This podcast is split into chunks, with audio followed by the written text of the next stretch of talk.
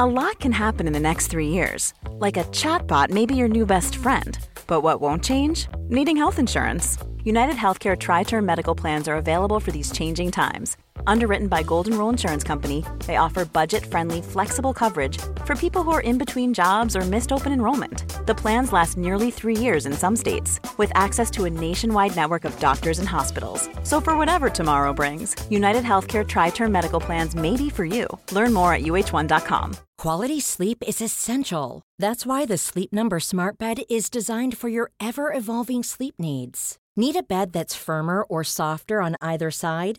Helps you sleep at a comfortable temperature? Sleep Number Smart Beds let you individualize your comfort so you sleep better together. JD Power ranks Sleep Number number 1 in customer satisfaction with mattresses purchased in-store. And now, save 50% on the Sleep Number limited edition Smart Bed for a limited time. For JD Power 2023 award information, visit jdpower.com/awards. Only at a Sleep Number store or sleepnumber.com. This week's episode of Harry Potter and the Sacred Text is brought to you by Prose. Casper, I just got a wonderful, wonderful haircut. It looks so good. Thank you. I feel great with it, but I cut off over a foot of hair, and that means my long hair was sort of pulling my curls in one way. And now that I have short hair, I need a totally different hair care routine. Mm. Luckily, Prose is made for people not hair and skin types. Personalization is rooted in everything they do, from their in depth consultation to their made to order model. And so I used the review and refine feature, and I was like, yes, I still want vegan hair care products. Yes, I still want to smell like a lavender field, but my hair is no longer long. It is short to medium length. Please send me a different formula of shampoo and conditioner. Prose is so confident that you'll bring out your best hair and skin that they're offering an exclusive trial offer of 50% off your first subscription order at prose.com slash Harry Potter. So you get your free consultation and then 50% off at prose.com slash Harry Potter. That's P-R-O-S-E dot com slash Harry Potter.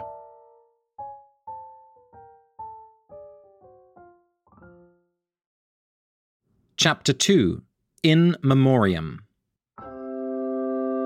Harry was bleeding. Clutching his right hand in his left and swearing under his breath, he shouldered open his bedroom door. I'm Casper ter Kuile. And I'm Vanessa Zoltan. And this is Harry Potter and the Sacred Text. Before we get started today, we have several patrons to shout out, and they are Ernie, Hathaway, Sophie, Yazabowski, Lily Rose, Beardshaw, Shira, Engel, and Katie Palmer. We're so, so grateful for you and every single patron who sustains the Harry Potter and the Sacred Text podcast. And hello to the amazing local group in Detroit, Michigan, the Motown Marauders. Fabulous name, everyone, led by Lauren Lang. So if you're in Detroit, ain't no mountain high, ain't no valley low that'll keep you from joining the fabulous Motown Marauders. You can find all their details when and where they meet on harrypottersacredtext.com. Vanessa, it's your turn to tell us a story. What have you got for us today? So, my partner Peter has two beautiful children who I am completely in love with, and he has a shared custody agreement for the kids with his ex wife. And part of the custody agreement is that for summer break, they go and they spend, you know, like six weeks with their mom in France in the town where she is from. And then we drive from Germany to France to pick the kids up and bring them to Germany to hang out with us for a couple of weeks. And it's so fun. It's really just like my favorite part of the year. Well, last year I flew into Frankfurt on a red eye, and then Peter picked me up straight from the airport, and we just immediately started driving to France. And it's about a 10 hour drive from Frankfurt to where we had to go. And then woke up the following morning to meet the kids, and the kids were going to arrive in like half an hour. And I was really jet lagged. You know, I'd been up since like three in the morning, sort of confused and hazy. And I was excited to see the kids because I hadn't seen them in a really long time. So we were waiting, and you know, we still had probably like 20 minutes until the kids were coming. So I went I ran into the hotel to go to the bathroom and I came back out and they had arrived early. And I was just like, oh my God, they're here. And I was so happy to see them. And they like each ran into my arms, which is always just so satisfying. And I'm like jet lagged and on a high. And I just go up to Peter's ex wife and I give her a big hug. And then I am like holding her. And I'm like, this is weird that I'm doing this. This is really weird that I'm doing this. We have never hugged before. We are not at a hugging level in our relationship. Why am I hugging her?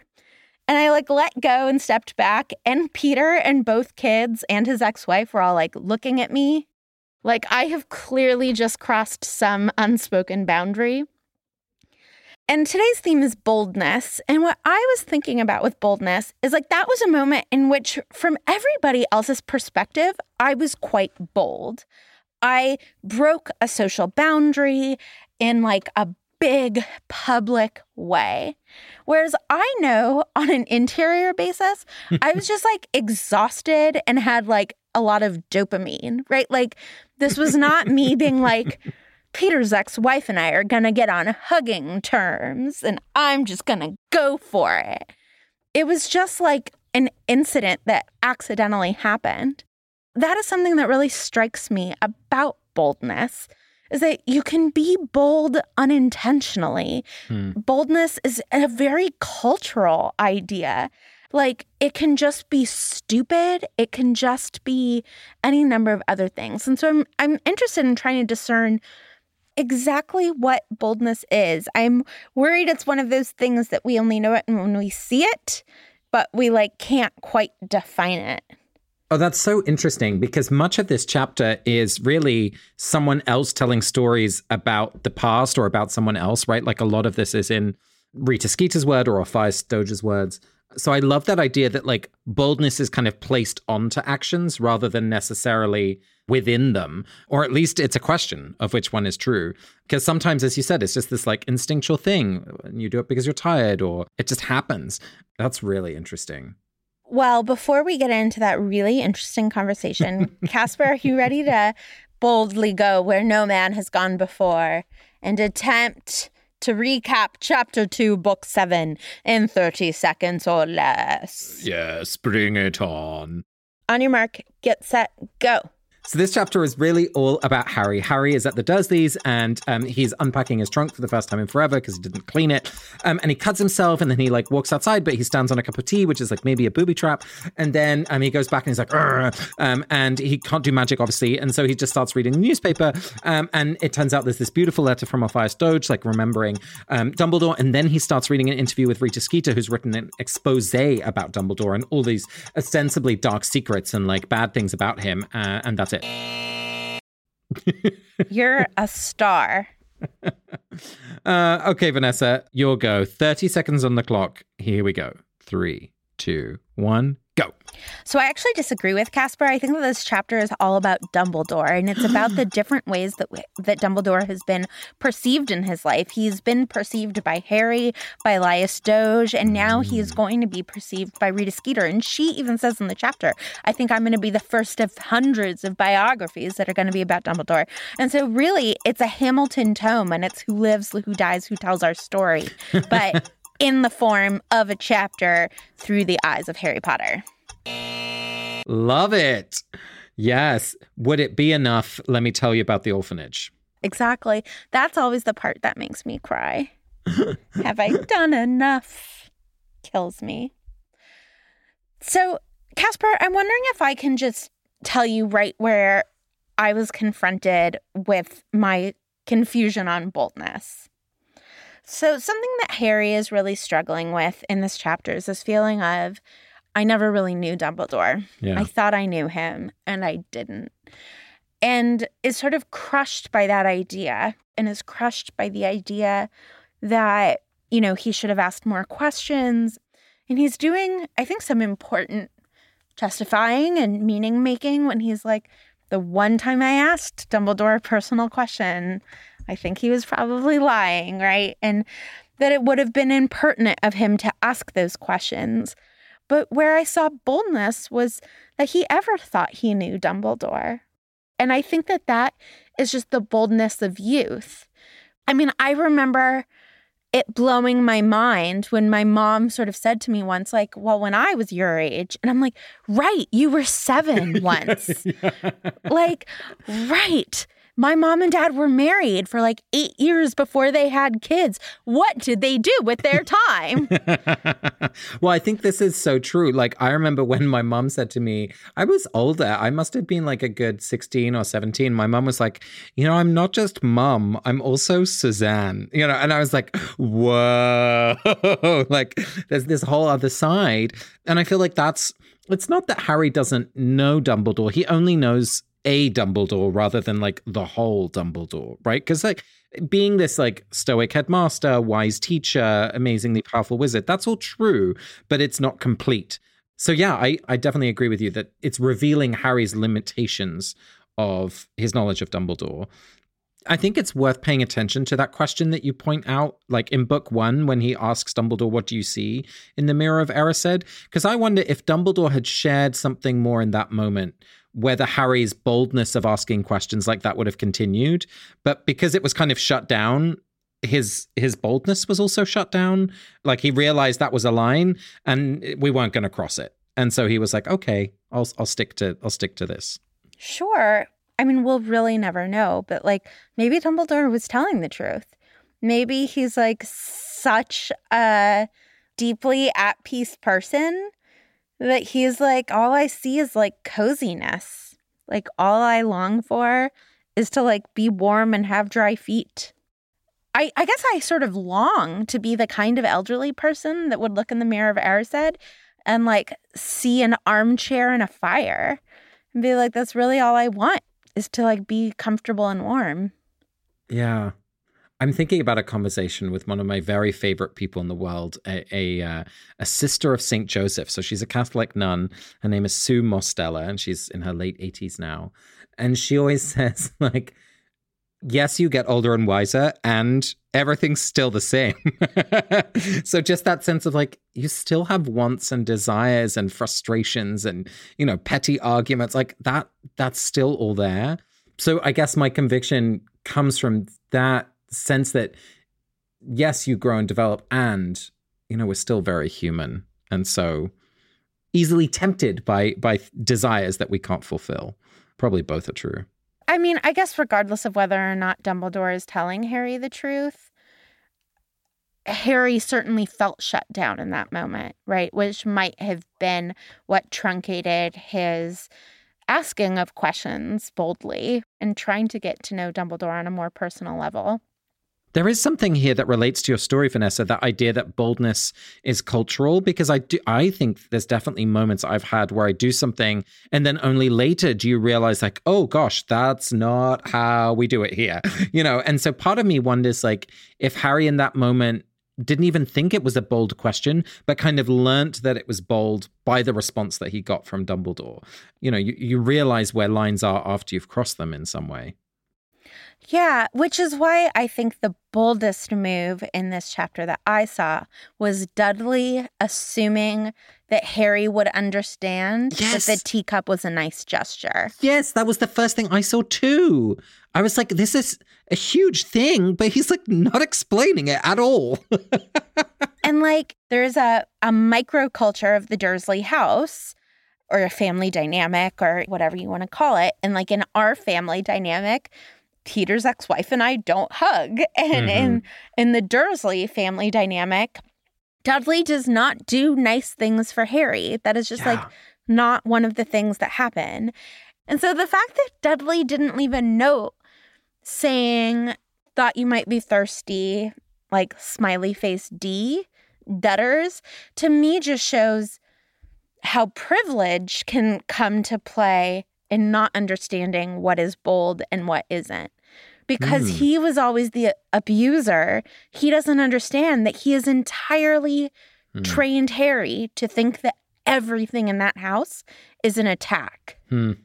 I'm also thinking back to the beginning of book six, right, where we have this really interesting visitation by Dumbledore, who makes the speech to the Dursleys, basically saying, like, you've done more violence to your own child than you have to Harry. Like, look at the state of him. I wonder if that was maybe a little bit of a, a real wake up call for Dudley, or at least a sense of like, oh my gosh, I don't feel right about what's happened, or, you know, my parents have faults, right? It's that same awakening of like, oh, my parents are human beings, not just my parents. And so starting that individuation process or that sense of like, oh, I actually can make my own choices as well as just follow them. In some interesting ways, maybe this teacup is partly a result of Dumbledore, who, of course, is so present in, in the rest of the chapter.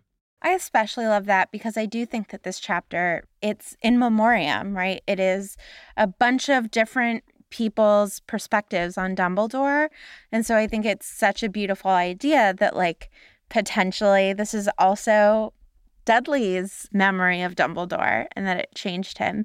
I was just thinking today how, like, little pieces of wisdom or nuggets can become like earworms that become real lessons in your life. And the reason I was thinking about it is because I was driving today and I was like very in my head and getting worked up and stressed about things. And then my hands started hurting and I realized that they were hurting because I was gripping the steering wheel really tightly. and the reason that I even thought to notice that is because I had this dentist who I was getting a cavity filled or my teeth cleaned or something, and I was holding on very tightly to the arm of the chair. And the dentist laughed and said to me, Holding on to the chair tightly doesn't make your teeth hurt less. And it's just one of those like benign things that people say all the time that for some reason has completely stuck in my head. I do not remember who this dentist is. I don't remember anything else, but I probably think about him saying that to me like monthly at least. And so I just wonder if part of what we're seeing in Memoriam is the way that like Dumbledore through just like one little comment could have really impacted this kid you never know what it is that's going to just stick with someone. Yeah, I think there's so much about the outlook that Harry has as a young wizard that comes maybe not directly from Dumbledore, but that's kind of like seeped into the culture of Hogwarts, or at least the teaching staff in, in a big way, particularly his attitude to muggles. I was kind of embarrassed to say that I'd forgotten that Dumbledore has this like muggle hating father, that that's such a big part of his childhood, the shame on his family that his father is imprisoned and exposed as this like, you know, wizard supremacist.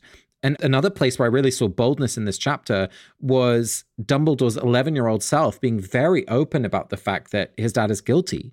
It, it just really struck me as this moment of like embracing the truth, even when it's inconvenient, that felt very bold when you're meeting someone for the first time who, you know, he doesn't know anything about little 11 year old Elphias. Well, it was also really bold of Elphias to be like, heard your dad's a murderer. True? I know. And also, wasn't this the beginning of their romantic relationship? Like, aren't they in love what? and in a romantic relationship? What, what, what, what? Oh, yeah. And Elphias says in the obituary, our mutual attraction, right? I feel like there's like this very sweet story of these two 11 year old boys falling in love because they're like willing to be vulnerable with each other. Yes. Oh, now I have to like queer read this whole thing again. Yeah. And then they went on that whole like year long trip around the world, just the two of them. Convenient, educational themed love trip. yeah. That was like finally their chance to be like alone and free. Am I making this up? Is this not in the text? Have I gone into like romance landia? No, I can I can totally see that. Oh, I absolutely adore that reading. It also explains this like if it's a first love relationship, right? Like that's a time I think when you are bold. You haven't been hurt before. Your heart hasn't been broken. Like you're willing to just like throw yourself to this other person and caution be damned. And I think part of what makes something bold is when you don't know what's next, but other people do you know, if you're in love for the first time, like you don't know how it can end. You don't know what heartbreak feels like. And other people who have been there and have been through that can look at you and be like, ah, you know, because bold has this tinge of stupidity attached to it, right? Like that, that there's just a little bit which is not well thought through. And sometimes that can be lovable and sometimes it can be frustrating. But I'm just thinking about how, like, maybe you're bold because you just don't know, right? Like you just don't know what's coming. I think that's right because I can hear my reaction to if somebody were to say to me, Whoa, Vanessa, bold move. Yeah. I can imagine my response as being, Was it? Oh no, I wasn't trying to be bold. Was that bold? Why didn't you tell me? Yeah. because I feel like if you know you're being bold, then you're a little bit scared and it's something else. You're being brave. Right. Or you're being reckless. I think that boldness sort of has ignorance in it Mm. or lack of understanding. I think that's right because throughout reading, like we get to see Rita in her full professional journalism, quick quill mastery. And there was nothing bold in anything that I saw in Rita because for Rita, she knows exactly what she's doing. It's calculated, it's exploitative. I didn't see any boldness in her actions. And it's exactly because there's none of what you've just described. It's very premeditated. I'm extra disappointed in Rita because she's just been exploited by Hermione and knows what it feels like to be held captive by a bad reputation and to feel as though you aren't in control of your own life. I mean, what Hermione did to her was cruel.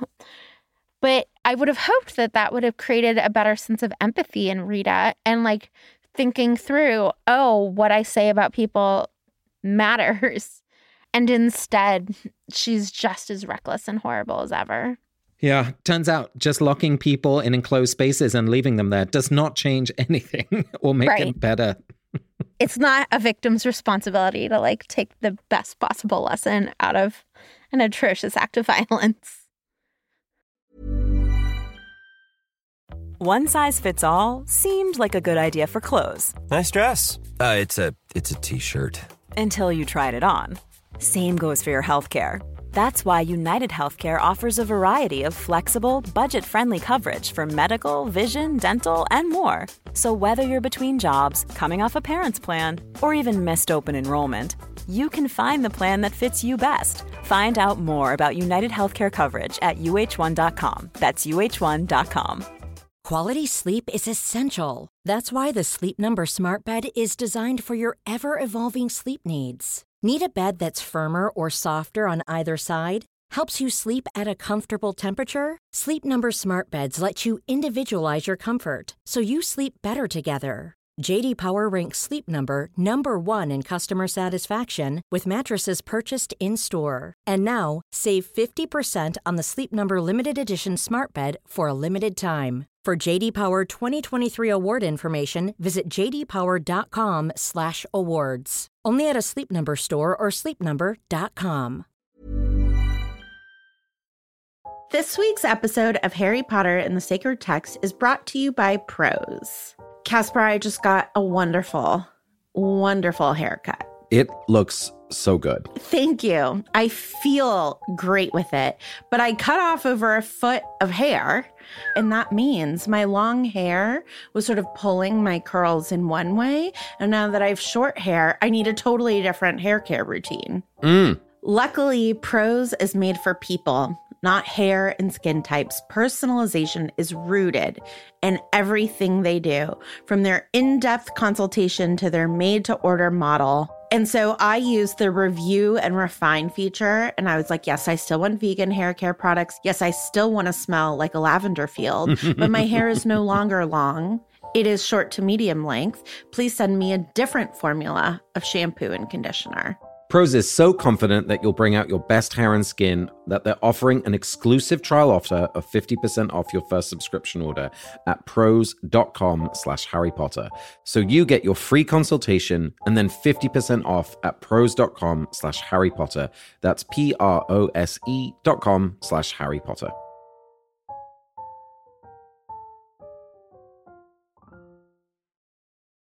Vanessa, there's one thing that really struck me in Elphias Doge's writing, where in very, very near the end of this beautiful obituary that he's written for Dumbledore, he says at the very end, he died as he lived, working always for the greater good. Whoa. You know, that phrase has so much meaning in the Potter universe that it made me wonder is this just a turn of phrase that he's using to illustrate, you know, Dumbledore's commitments to, you know, helping people? Or is this a subtle reference for the reader who knows what they're looking for that does acknowledge some of Dumbledore's more challenging history? I, yeah, I'm just so curious if that was like a bold insertion of like, let me show you a little bit of ankle underneath my dress kind of thing, or or was this just an, an unknowing reference? What what do you think? I think that it was something entirely different than either of those options. I think it was like a bold attempt to whitewash what the term greater good meant. Oh, this is like a political move to like undo what that history is. Yeah, like he's like, you all are going to be talking about how Dumbledore and Grindelwald were saying that we should wipe out muggles for the greater good. Well, yes, Dumbledore was always interested in the greater good. And there's a brief period in his life where he got confused as to what that was. But this is all part of a piece, right? And I think that this is an attempt to linguistically dismantle or take some of the air out of the packed punch of this phrase.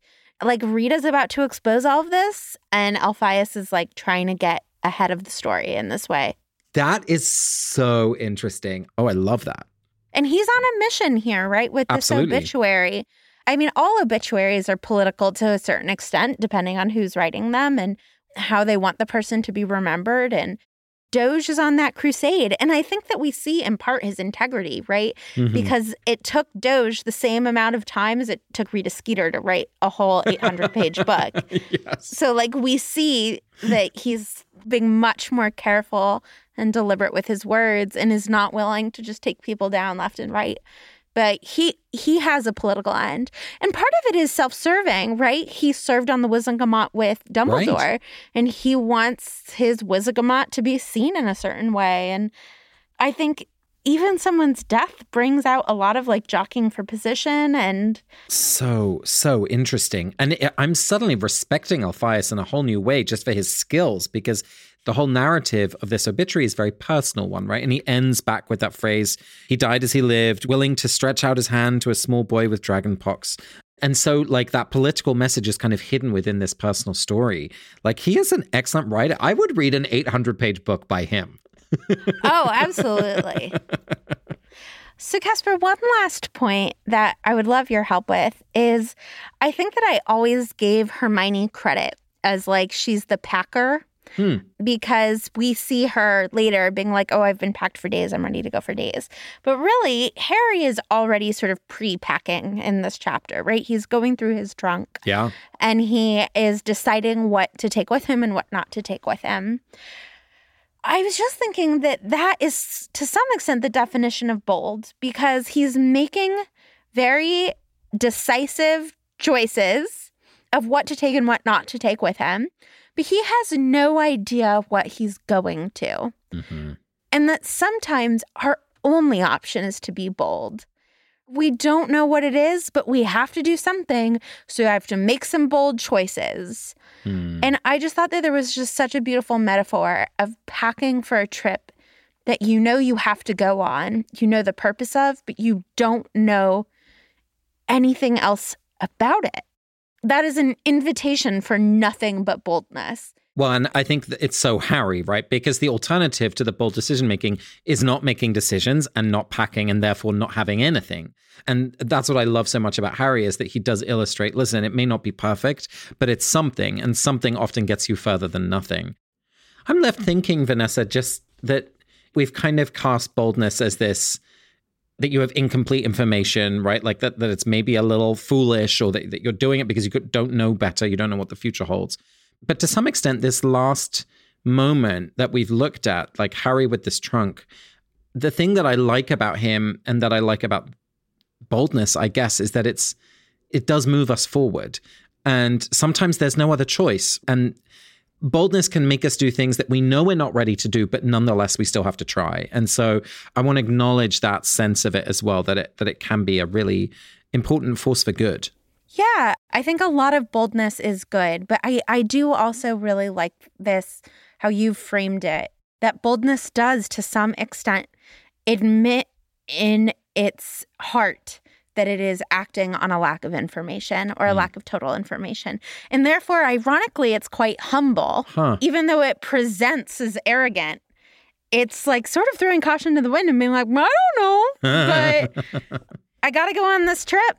And so I'm going to pack this trunk. Let's see what happens. Right. Hopefully, I'm bringing the right thing. Right. Boldness seems to me an admission that there's no such thing as the perfect situation. There's no such thing as the perfect moment or the perfect message. And so we might as well just hug our partner's ex wife. nope, wrong lesson. Never mind. Oh boy.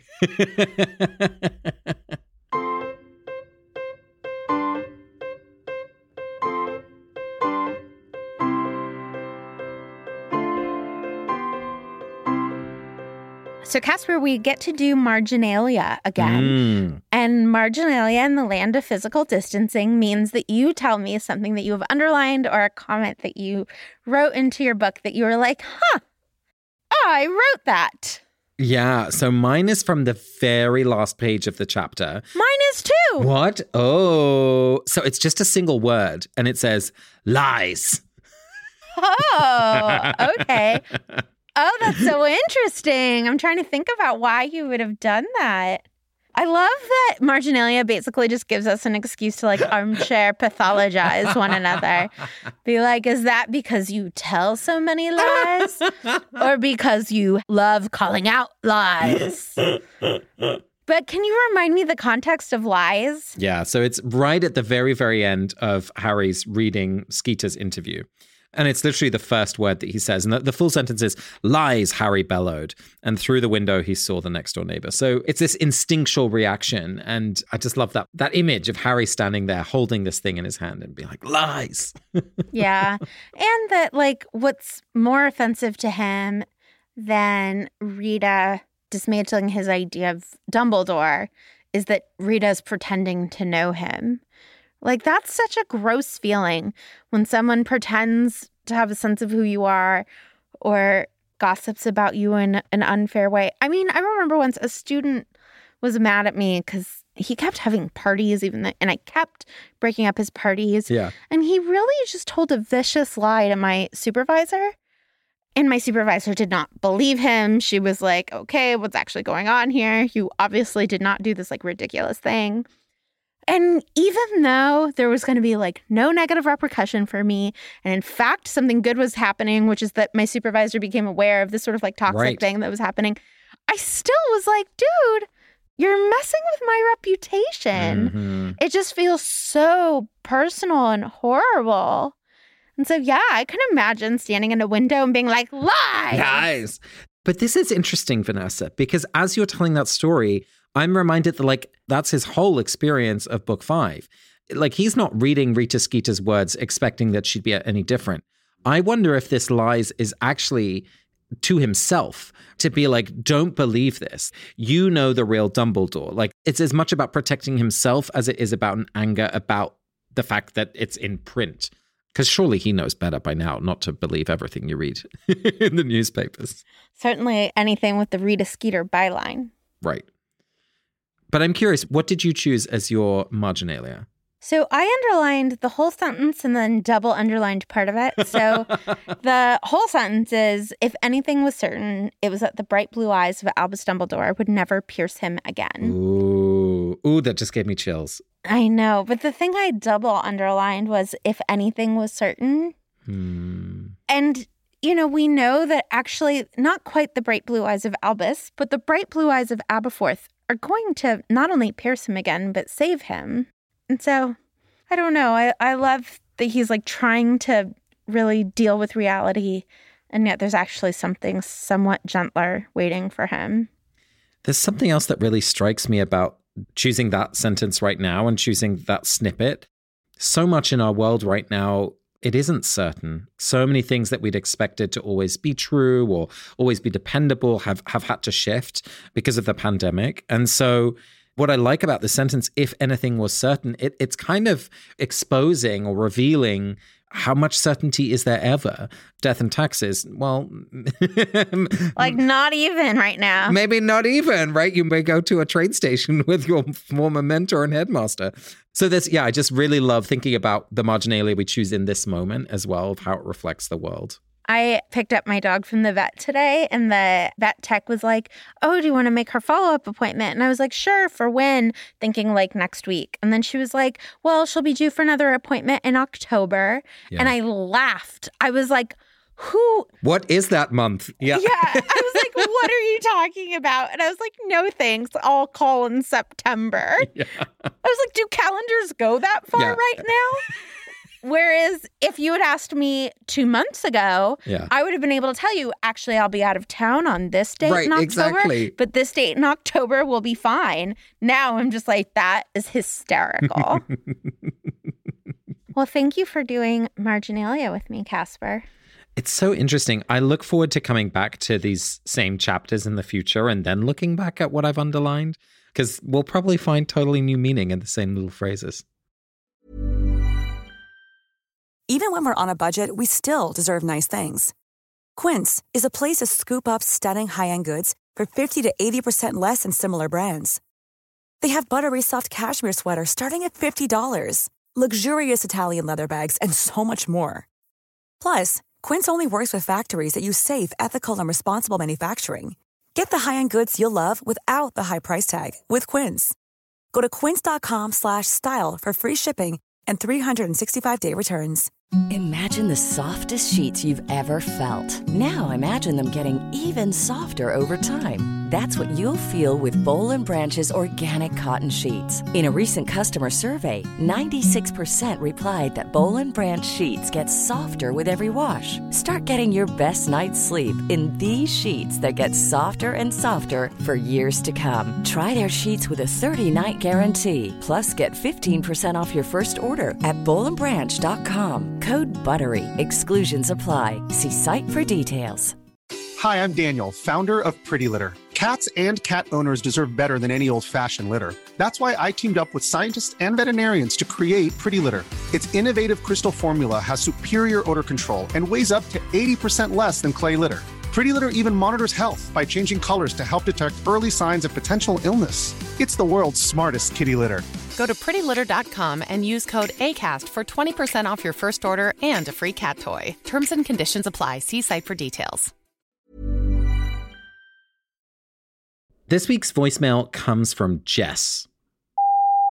Hello, Harry Potter Sacred Text team. My name is Jess, and I am a longtime listener of the podcast. And I just wanted to share a cool story with you about the community of the Harry Potter and Sacred Text community. I uh, knit when I am anxious. I'm not very good at it, but I just recently finished a scarf um, that I had knit myself because I have a lot of anxiety with a lot of um, the coronavirus stuff going on right now. So, um, I didn't really know what to do with the scarf uh, when I was done with it. I live in Florida, and so I have no use for it. Also, to me, it kind of resembles all of the anxiety that I've been feeling, especially as a healthcare worker right now. So I didn't really know what to do with it. I posted it on the Harry Potter Sacred Text Facebook page because it just happens to be Ravenclaw colors. And I asked anyone if anyone would like it. And there was this really sweet girl that reached out and said that she would love it. She lives in Colorado and she um, would trade me a painting because she paints when she's anxious for a scarf that I had knitted for when I was anxious. So, this project of anxiety, um, of processing my anxiety, kind of turned into a really cool opportunity to meet another member of the Harry Potter Sacred Text community and for us to trade um, our own little projects together. So I just thought that was so sweet, and I wanted to send a blessing to everyone in this community. I love everything about this community and this podcast and everything that you guys have created. And it just made me feel really special to be a part of something so special during a crazy time. Thank you so much for everything that you're doing. Stay safe. Jess, you made Casper cry. it's so lovely. Oh, God. Uh, Jess, thank you so much for sharing that. And like, how beautiful. I just want to point at this and just say that it's perfect and lovely. Jess, that just reminded me of my tallis bag. So when you get bar bat mitzvah, you get a prayer shawl, which is called a talit. And because it's a sacred object, you're supposed to keep it in a bag. And mine is handmade by my mother, mm. not because she like had any forethought to make me a tallis bag, but because when I was eight years old, my dad was diagnosed with a brain tumor. Mm. And so she had all of this time, you know, in the ICU to like just sit there. And my mom is an avid, avid reader, but like she just could not focus on reading. And so she hand stitched this beautiful tallis bag for me. And it's just so interesting because it's something I cherish so much. And part of it is like knowing that it took care of her mm. for like a really significant part of her life that just like makes me love it. Well, we'll post a picture on social media. It's really beautiful. Oh, and I'm so glad you found each other, Jess, and your Colorado friend to to exchange these beautiful anxiety made gifts. And, you know, our community just always inspires us. And so, what we have created is a Harry Potter Sacred Text Mutual Aid Society. And so, if you go and join our Facebook common room starting on May 1st, what you are going to see is that we've created a mutual aid fund. And the reason that we've done this is because our community is amazing. And we really think that it is really a community that can support each other through this unprecedented time. And so throughout the month of May, we're going to be alternating updates where we ask first, what are people able to give?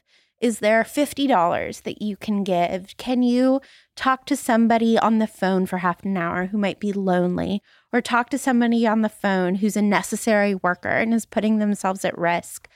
Can you draw something for somebody or make them a mask? And so we're going to try to collect all the information from things that people feel that they are able to easily give. And then we're going to collect needs from people. And we have amazing volunteers who are going to pair people up and say, You mentioned that you need $200 to help cover your rent this month. And this person said that they have $200 to give or $50 to give. And we're hosting all of this on our Facebook common room. And we know that Facebook is a problematic, imperfect tool, but we think it's useful for an endeavor like this because in our common room, in order to get in, you have to answer a couple of questions about how well you know the podcast.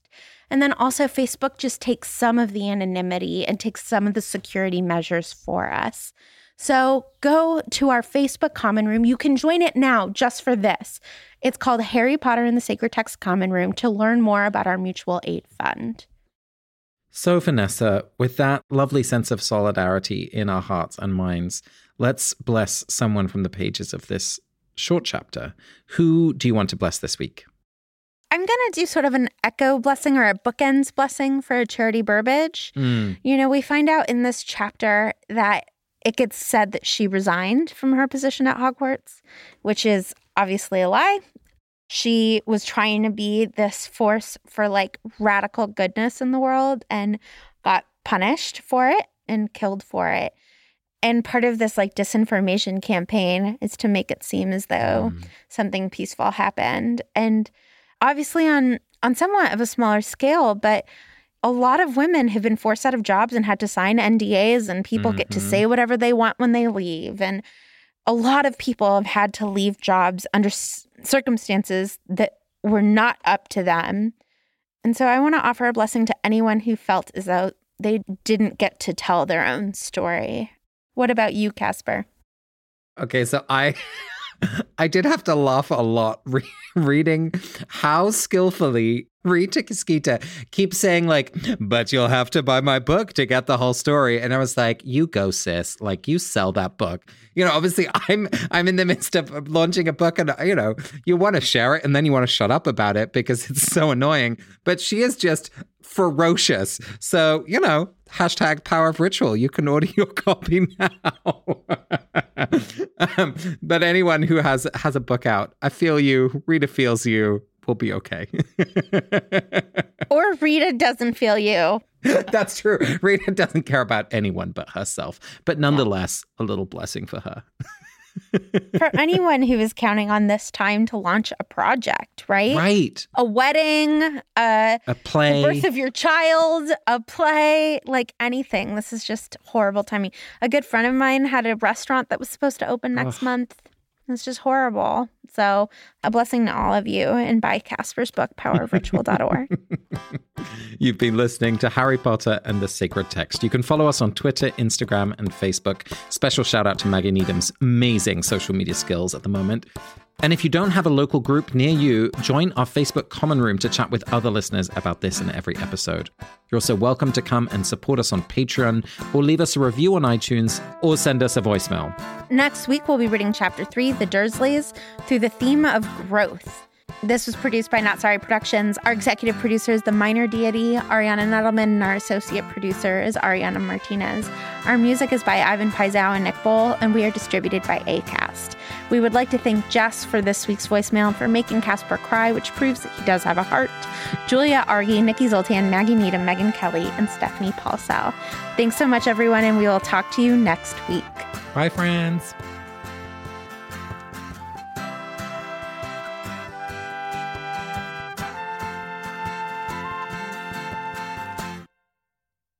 Ain't no mountain high, ain't no valley low, ain't no river wide enough, baby.